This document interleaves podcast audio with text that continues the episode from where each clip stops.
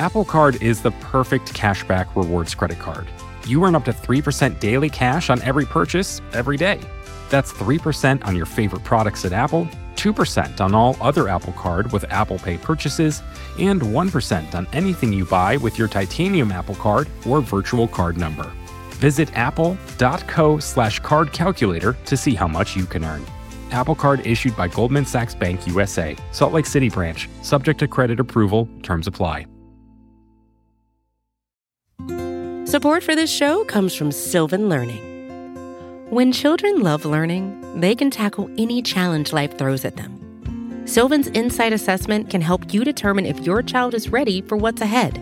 It can also identify gaps in learning and point out areas that could be of concern for your child so they can tackle what's to come. And right now, it's the best price of the year at $29.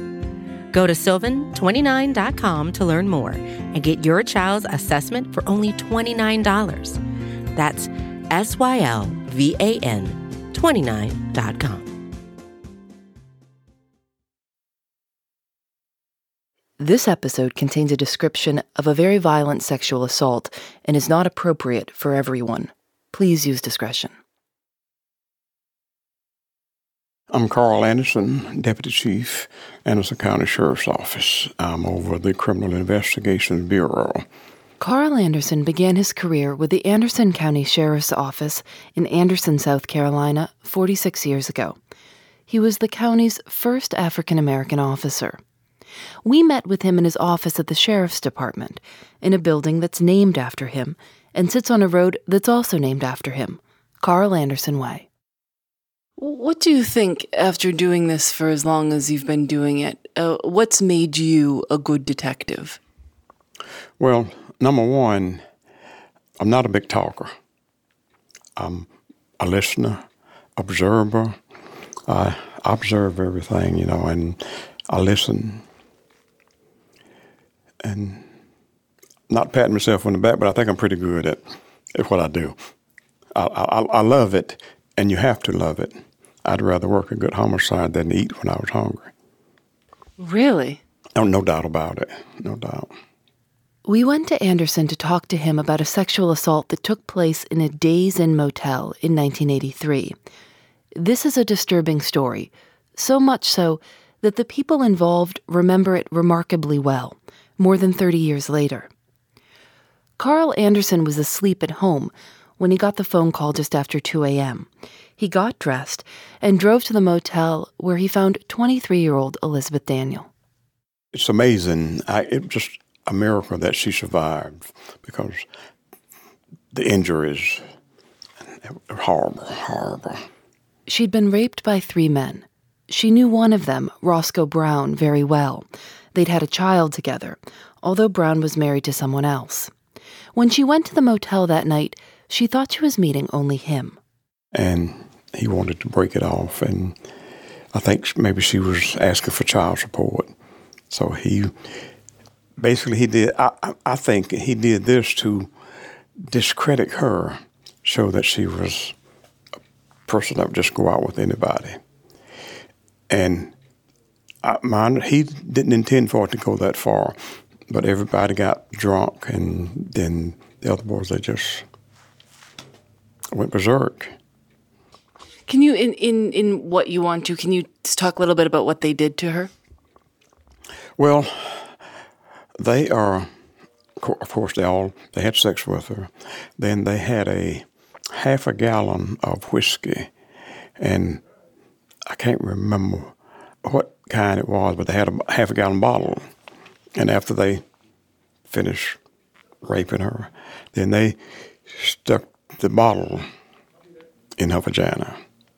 And just, I mean, she was, the blood, the room was just, when I walked in, it was just bloody, blood all over the place. And, but she, they left, and she managed to get enough strength to make it to the lobby of the hotel and sat in a chair there, and it was just soaked, soaked with blood. She almost bled to death.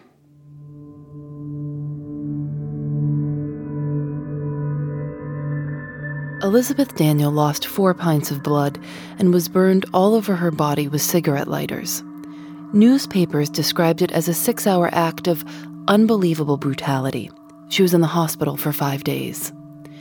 Anderson is a small town. The 1980 census put the population just under 28,000 people. It's actually gone down since then. And it didn't take long for detectives to locate the three suspects Roscoe Brown, Mark Vaughn, and Michael Braxton, all in their 20s. Two of the men, Brown and Vaughn, were still in town and very easy to find. Michael Braxton had gone to Florida. Braxton went to Sarasota, Florida.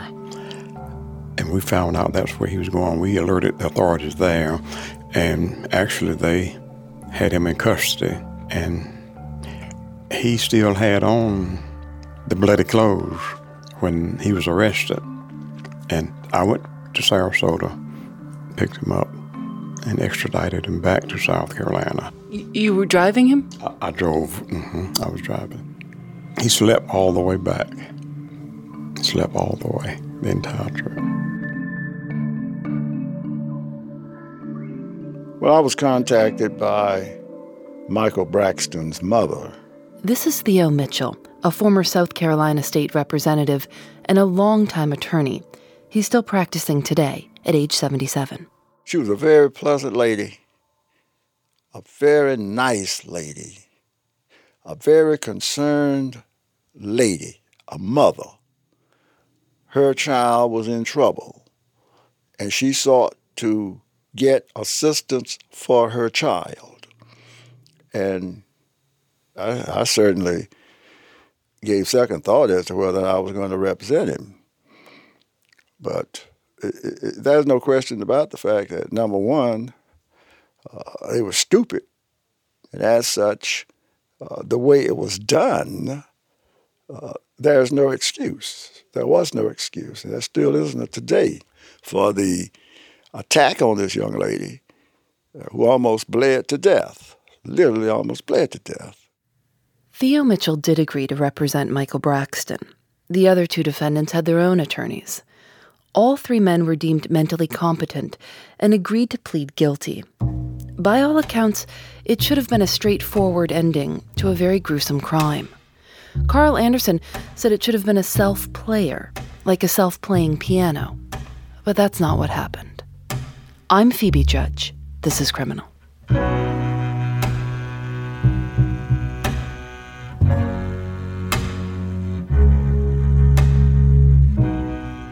Was no way, shape, form, or fashion could that have been a trial by a jury. It was a plea negotiated. Why do, why do you say there's no way that this could be a jury? Was it just so clear cut? I think it was very clear cut that they were participants, they were co conspirators, hand of one, the hands of all, uh, under South Carolina's doctrine. And we had searched all of it. There was no defense. There was no defense. You had to throw yourself on the court's mercy. Uh, I, I, think the, a jury would have been much more harsh than Judge C. Victor Pyle Jr. So we had worked with the solicitor in negotiating uh, what we thought would be a fair disposition of the case. All right, my name is George Duckworth. Uh, I, I was the 10th Circuit solicitor back when this case happened. I was the solicitor from uh, 1981 to 2001. Uh, the solicitor, uh, most folks don't know what that is. That's like the district attorney in South Carolina. He worked with Theo Mitchell and the other defense attorneys on the terms of the plea. All three of them ended up pleading guilty. And uh, the judge that took the guilty plea asked for a, a pre sentence report.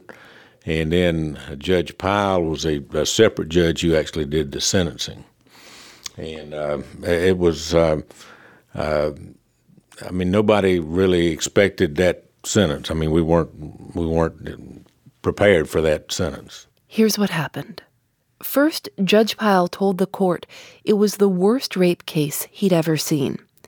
And then he gave the men a choice. They could serve 30 years in prison, that was the maximum at the time, or spend no time in prison, and undergo surgical castration. There was just uh, dead silence in the courtroom for a moment when when he handed that down, and I think a lot of people looked at each other wondering if they'd heard it right. But then, after a short time of silence, and there was a lot of talking going back and forth, then uh, people really surprised at the at the sentence. Were you surprised? I was not totally surprised because I'd talked with the judge earlier, and um, he'd read the pre-sentence report, and and I didn't know the judge that well. Uh, it's the first time we'd had him, and uh, and I asked him if he'd decided on a sentence yet for the people, and he mentioned then that he thought about castration, but I, I didn't, and I didn't say anything else. I I didn't uh, I didn't know what to think of. I didn't. I thought he was kind of kidding at that time, but when I heard it in the courtroom, I knew he was not kidding. Have you ever heard of, uh, have you ever been in a courtroom where you've had such an odd choice given uh, anything odder than that? no, I don't think so. No. But uh, Theo Mitchell was probably the first one to say something. He jumped up and objected to the sentence and uh, said it was unconstitutional. And he probably remembers better than I do about that. We all were shocked. Theo Mitchell. Castration or 30 years to that extent. Looked at him and said, Your Honor?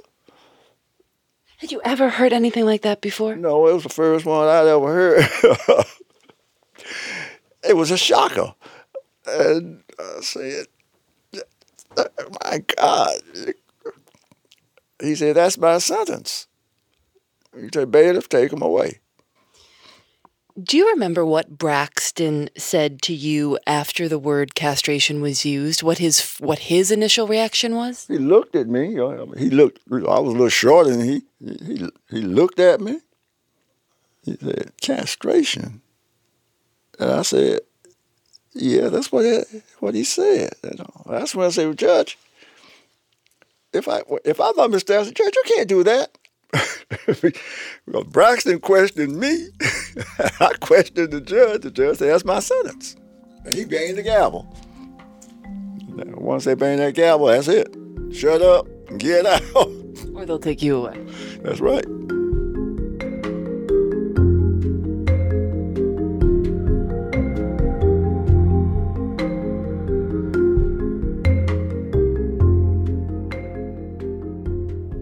We'll be right back. Apple Card is the perfect cashback rewards credit card. You earn up to 3% daily cash on every purchase every day. That's 3% on your favorite products at Apple, 2% on all other Apple Card with Apple Pay purchases, and 1% on anything you buy with your titanium Apple Card or virtual card number. Visit apple.co slash card calculator to see how much you can earn. Apple Card issued by Goldman Sachs Bank USA, Salt Lake City branch, subject to credit approval, terms apply. Support for Criminal comes from Factor. After a long day at work, sometimes the most convenient dinner option is ordering takeout.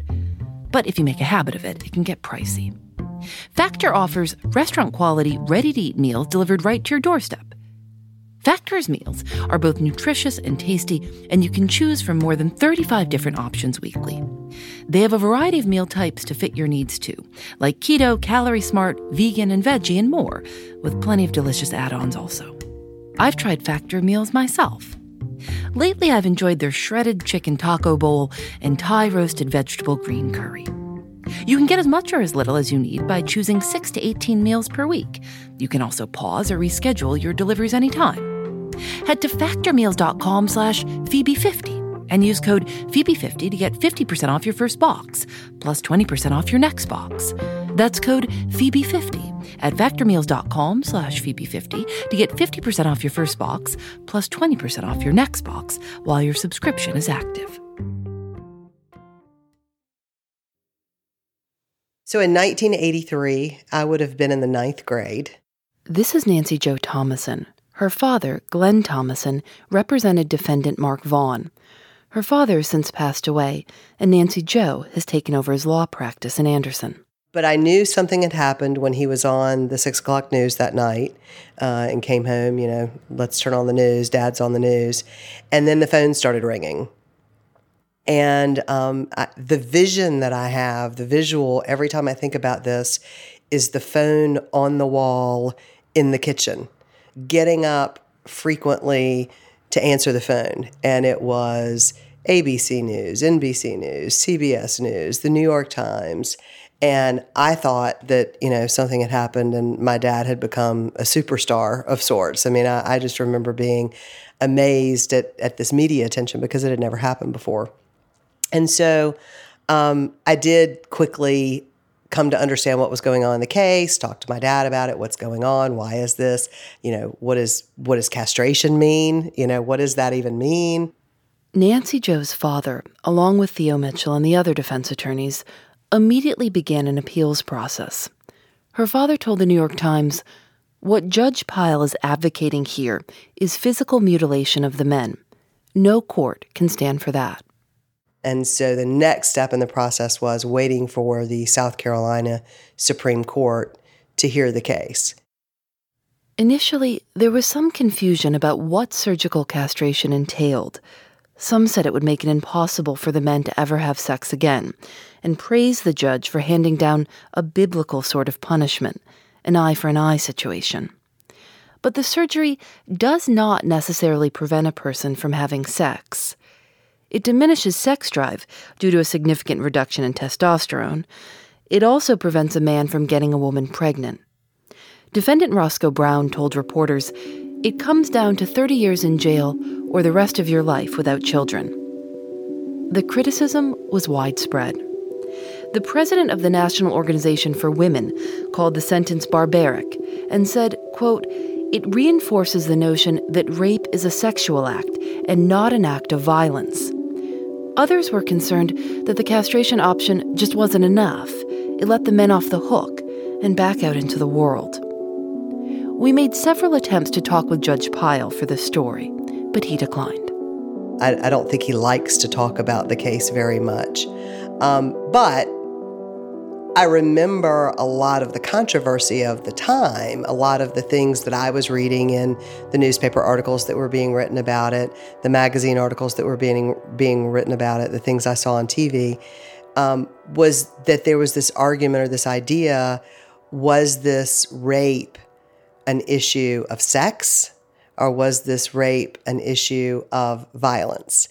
And if you took away the urge for the sexual desire in a man, would you take away the urge for the violence? And and was there a way that you could prevent someone from potentially being harmful to somebody else in the future um, without having to just lock them up and throw away the key? So those were the I remember those being the issues or the ideas that were being thrown around at the time. I can't attribute any of those to Judge Pyle, but um, but but knowing the type of judge that he is, and I've I've had court in front of him many times. Um, I have to say that I, I I feel certain that it was well thought out, that it was well intentioned. Um, he is not the type of man, lawyer, judge just to try to make a name for himself or showboat or any of those sorts of things. I I truly believe that um, that that he had some some reason to think that he was doing something innovative, but in a in a just way. This was a sentiment expressed by everyone we talked to that Judge Pyle was a fair, good, and thoughtful judge. Here's solicitor George Duckworth. Uh, he's an excellent judge. I mean, he's. Uh, I had him many times after that, and he was he was always very good to work with. Very always did a good job on his sentencing and everything, and uh, took his job very seriously.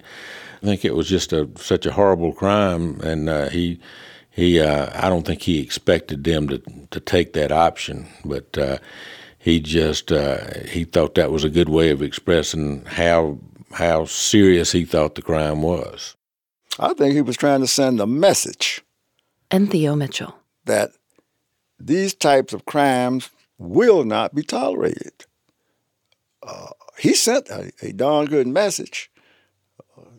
And I think the message was heard by a lot of people. I don't know if I have a right to answer this question because I'm a woman, but it seems to me that maybe the idea of castration over 30 years in prison, I mean, why wouldn't they take castration as an option? 30 years is such a long time. It's a long time, but one thing about it is when you deal with the manhood, uh, well, let's put it this way when you deal with a man's manhood, uh, sometimes pride is something that you want to adhere to more than looking at time.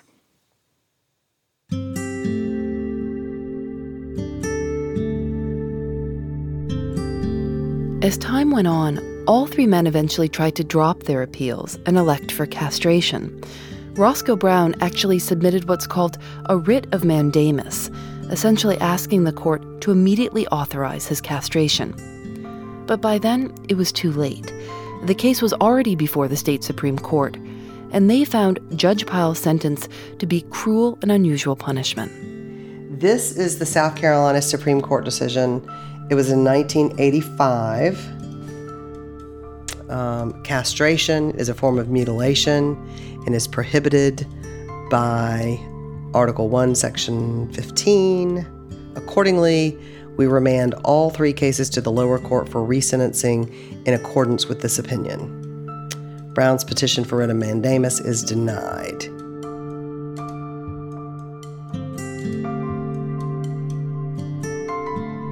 Today, some states do have castration on the books, but it's so called chemical castration.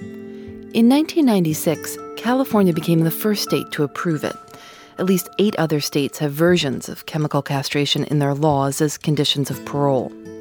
Individuals receive monthly injections of the same hormone women take for birth control, Depo-Provera, to lower their testosterone levels. That process is reversed when the injections stop. Roscoe Brown, Mark Vaughn, and Michael Braxton began their 30 year prison sentences. But because of South Carolina's old parole guidelines, they were let out early, very early. Again, solicitor George Duckworth. I mean, back then, uh, you could get a 30 year sentence and you were eligible for, uh, for, parole in a third of that time, and then you got credit for good time and that sort of thing. And, and as time has gone on, we now have. Uh, the 85% rule where you have to do 85% of the sentence, and then we have life without parole, too. So uh, you can get a much more severe sentence now than you could back then. Did that frustrate you ever? I wonder, as, in the job as solicitor, prosecutor, you know, district attorney, um, seeing that that there were these crimes going on that really had punishments that weren't strong enough, and oh yeah, yeah, you, you, I saw that a lot. I had uh, a real interesting thing happen to me one time. I was uh, I was in a restaurant eating, and a fellow came up to me who uh, uh I had tried uh, and and gotten a life sentence on, and uh, and he introduced himself to me, and I, I said I. I was thinking you got a, a, life sentence. He said I did, but I've already done my sentence and I'm out. He'd done about eight years on a on a burglary that he had gotten a life sentence on, and he was out. Fortunately, he was a very nice fellow when he got out. According to Anderson's local newspaper, the Independent Mail, two of the assailants, Roscoe Brown and Mark Vaughn, quote, went on to lead lawful lives. But the third, Michael Braxton, had been permitted to finish his parole in Tennessee. And just two years after they'd let him out, he was convicted of raping another woman. For the last 20 years, he's been serving his sentence for that crime in Tennessee. So, kind of the way that, that this all came back to the surface is uh, about two or three months ago, I got a phone call from the reporter, one of the reporters from the local uh, Anderson Independent newspaper. And he says, uh, Nancy Jo, do you remember that case your dad had about 30 years ago about that castration case? And I said, Of course I do. You know, I was, I was all over that. And uh, he started asking me questions. I said, Why on earth do you care about this case now? What on earth could possibly be happening with this case now? And he said, Well, one of the guys that, that was um, convicted is coming back into court. He's coming back to court for something and he's got a bond hearing. And I said, What, what are you talking about? And he said, I'm not real sure yet, and, uh, but there's a bond hearing on Monday. So I went to the courthouse on Monday to try to figure out what was happening. And 20 years ago, South Carolina, Triple P, probation, pardon, and parole, gets notice that he's been, that their parolee has been arrested in another state. So they issue a parole violation warrant for him. So there's been this warrant for his arrest for violating his parole for 20 years, sitting in a drawer somewhere, waiting to be executed. So he finishes his sentence in Tennessee. He's getting ready to be released in Tennessee. They have a hold on him that says he now needs to go to South Carolina. So he gets brought to South Carolina. They bring him to Anderson County Jail, and now he has to answer for violating his parole, which obviously committing another crime at all, but certainly committing another rape, is a violation of the parole that he had here. On January 20th of this year, the parole board voted unanimously to revoke the original parole Braxton was given after the rape of Elizabeth Daniel in 1983. Elizabeth Daniel passed away in 2010. He's starting the second half of his sentence now, more than 30 years after the original sentence. Um, if he had done the entire time, he'd be out of prison by now. So um, that's to me the interesting piece of the case is that here we are 30 years later with him starting over, finishing the sentence that he was given way back when. It's not unusual at all that his parole was revoked. But even 20 years after the fact? Yeah, even 20 years after the fact. George Duckworth. This guy has shown that he cannot live in society, that he is going to, if he gets out, he's going to do it again. I mean, he's already done it twice. Uh, you'd think he would have learned his lesson after the first time. Michael Braxton is now incarcerated at Kershaw Correctional Institution in Kershaw, South Carolina. His scheduled release is May 10th, 2021. We sent him a letter, but haven't heard back. Just a few weeks ago, an Alabama state representative, Steve Hurst, proposed a bill that would require surgical castration for sex offenders who'd committed offenses against children under the age of 12. They'd also have to pay for the surgery themselves.